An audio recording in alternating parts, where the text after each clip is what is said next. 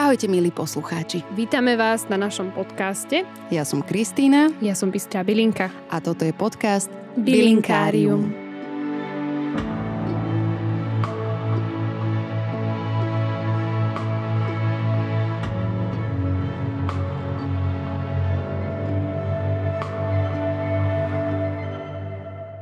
Raz dávno pradávno, za siedmimi horami a siedmimi dolinami, jestvovalo kráľovstvo – Panovník a jeho prenádherná kráľovna žili šťastne a vládli spravodlivo. Napriek tomu nosili v sebe smutok.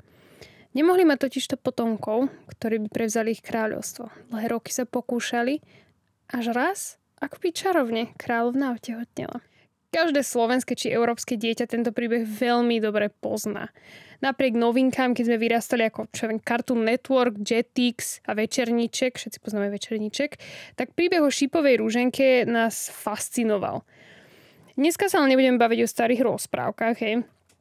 Budeme si hutoriť o rúži šípovej, alebo teda o rúži, ktorá momentálne prerastá, zafarbuje lúky a lužné lesy. Poviem vám trošku o jej zaujímavých dejinách, kultivácii, legendách a prezradím vám aj liečivé účinky a pár zaujímavých receptov. Teda jeden. Hm. Tak teda bez najmenších pribrzdení, poďme do toho. My ľudia sme vždy boli a budeme fascinovaní nádher, nádherami prírody, alebo teda nádhernými vecami. Rúže ako také sú úplnou samozrejmosťou v záhradách, parkoch, zámkoch, na svadbách, pri oslavách narodenín, pri oslavách menín, No chápete, čo tým chcem povedať. Rúže sú veľkou súčasťou každej kultúry. Ale ako pri mnohých tzv. samozrejmostiach, bežní ľudia vedia o tých dejinách celkom málo. Tak kde lepšie začať ako na začiatku? Rúža patrí medzi najstaršie kvety na našej planete. Podľa výkopov a, f- a fosilných záznamov má táto fešanda približne 35, držte si kloboky, milión rokov.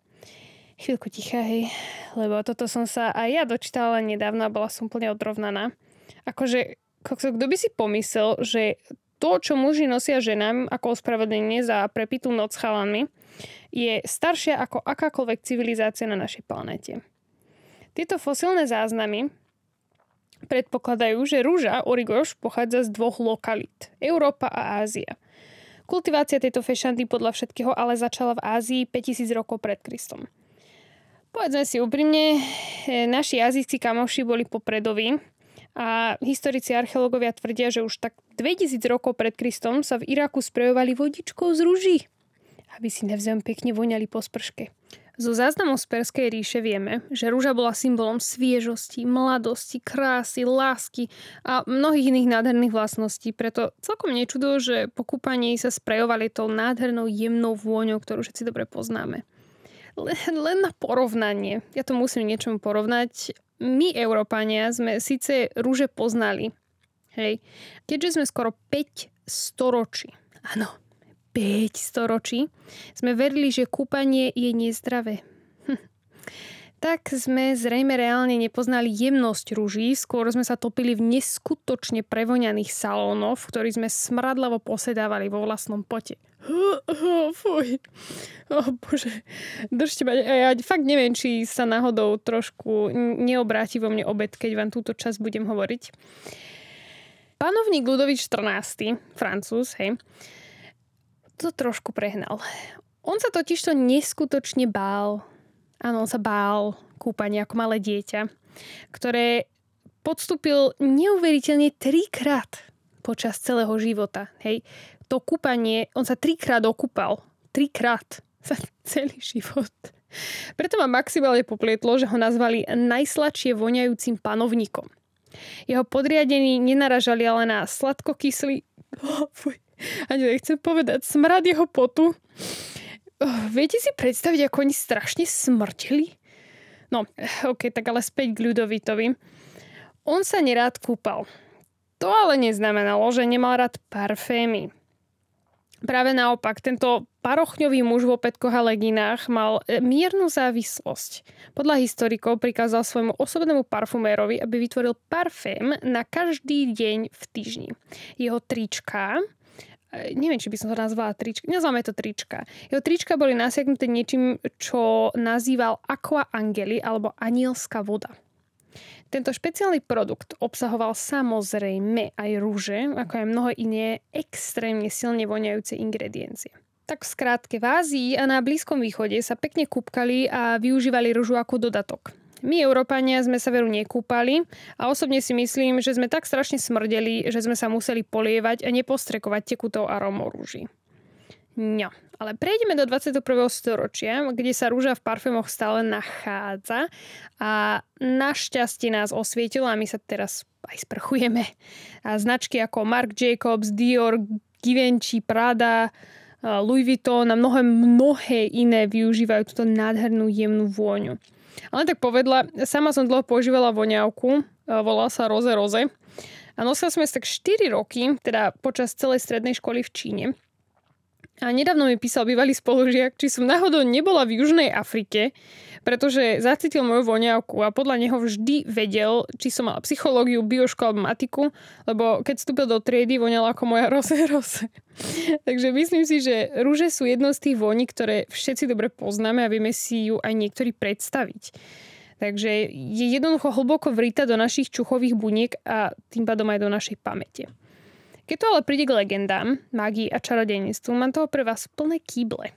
Ale tak musel som vybrať niečo, čo bolo najzaujímavejšie.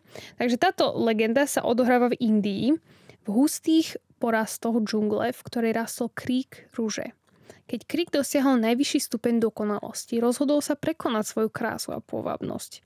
Vytvoril púčik neskutočnej veľkosti, ktorý keď rozkvitol, porodil prenádherného princa – Princ rástol a začal sa zaujímať o svet, v ktorom žil človek. Bojoval bok po boku s odvážnymi vojakmi, vraždil a ubližoval pre ideológie panovníkov dlhé stáročia. Síce žil a bojoval po boku človeka, ale v žilách mu prúdila šťava svojej matky. Rúže, ktoré jemnosť, pokoja a láska mu začali chýbať. Raz sa teda rozhodol vrátiť do džungle, v ktorej sa narodil. Chce sa opäť stať súčasťou existencie, ktorá bola tichá a pokojná. Keď ale princ dorazil na čistinku, krík bol mŕtvy. A na jeho mieste sedel Slávik. Tak sa teda princ spýtal. Kde je krík, ktorý ma porodil? Mŕtvy, odpovedal Slávik. Chcem sa ku kríku opäť vrátiť, Slávik. Ten sa princovi zapozeral do očí a prikázal mu lahnúť si na mach, pod ktorým sa kedysi rozťahovali korene kríku. Princ tak spravil a Slávik začal jemne spievať. Hlasok Slávika podľa legendy vstúpil do snov šípieho princa. A čím hlasnejšie Slávik spieval, tým hlbšie princ spal a sny tohto krásneho princa zapustili korene do zeme. A kým Slávik dospieval, z princa, ktorý ničil a obližoval sa, opäť stal krík rúží. Ale jeho nenávisť a chyby dodali kríku novú vlastnosť. Trne. Krásne, že? Mne sa to strašne páčilo, keď som to prvýkrát prečítala. Vždy sa mi extrémne páčili legendy z Indie, lebo ich ponajúčenie je vždy také hlboké. Ako nehovorím, že na Slovensku nemáme hlboké legendy, máme no. Ideme teda ešte k tej mágii a poverám. Rúža pre tzv. zelené čarodenice hrala dôležitú rolu v rituáloch na zvádzanie mužov. Ale bola aj bylinkou, ktorá dokázala utešiť zlomené srdce a privolať prívetivých pomocníkov ako škriatkov a duchov. Každý druh rúže obsahoval podľa čarodeníc rôznorodné množstvá spomenutých efektov.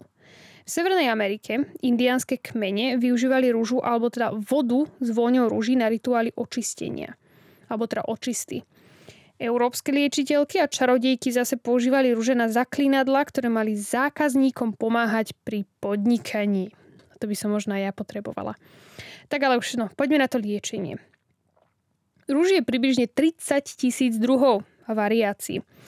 Aby som vám teda upresnila, o ktorých sa budeme baviť, uh, budeme sa baviť o rúži ako takej, čiže rosa. A budeme sa baviť trošku aj o, o šípkach, ktoré uh, rúže obsahujú, teda roza kanina. Začnem teraz rúžou. Zbierajú sa primárne lupienky, z ktorých sa vyrába aromatický eterický olej. Lupienky sa lisujú ale pokiaľ nemáte doma obrovský industriálny lis a hektár e, kríkov e, rúží, neodporúčam vám skúšať toto doma. Dôvodom je ten, že na 1 kg oleja eterického by ste potrebovali 3000 až 5000 kg lupienkov. Osobne neviem, kde by som ani toľko lupienkov našla a či by som nezomrela od únavy od nudy, kým by som všetko neodvážila. Ale ak to chcete vyskúšať, tak nech sa páči. Lupienky teda liečia astmu, nadchu, nachladnutie, tuberkulózu. Slúžia celkom efektívne pri zastavení rozmnožovania škodlivého vírusu HIV v tele a pomáhajú pri silných sezónnych alergiách. Sirup z rúží posilňuje nervy, zmierňuje depresie a znižuje hladinu cukru v krvi čo je super pre diabetikov. Zastavuje hnačku, zabraňuje vzniku obličkových kameňov a chráni pečeň. Je to celkom dosť, že? Ale spomeniem rúžovú vodu, ktorou, uh, ktorú som akože spomínala na začiatku, s tým, že Peržania ju používali 2000 rokov pred našim letopočtom. Táto vodička sa kvapka do očí na umývanie pri zápaloch a podráždení počas sezóny, ktorú alergici nezvládajú bez e, vedľajšieho účinku červených a svrbivých očí. Ale musím povedať, že najčastejšie sa využíva v luxusných značkách krémov a celkovo v podstate v tej kozmetike. Tak lupinky mám, tak ešte šipky teda. Keďže druhov je mnoho, my sa budeme baviť o rúži vráskavej, hrdzavej a mojesovej, ktoré majú všetky obrovitánske šipky. Tieto fešandy vedia byť tak veľké ako divé a nekultivované jablčko. Čiže celkom veľké. Zbierajú a využívajú sa primárne na výrobu vitamínu C, ale sami dobre viete, že sa používajú aj v džemoch, ktorú každú jeseň donesie babička alebo teta susedka. A okrem tých lekvárov a džemov sme si obľúbili aj sirupy, tinktúry, víno, pretlaky, čaje, aj šampanské ktoré je tak neskutočne dobré, že sa mi nad hlavou práve objavili asi hviezdičky. Dnes vám teda zanechám aj recept, ktorý mám asi najradšej. Šipkový ocot. Chutí ako sen. Fakt. Fakt chutí ako sen. Keď si ho e, nalejete do šalátu počas zimy, odpadnú vám parochne.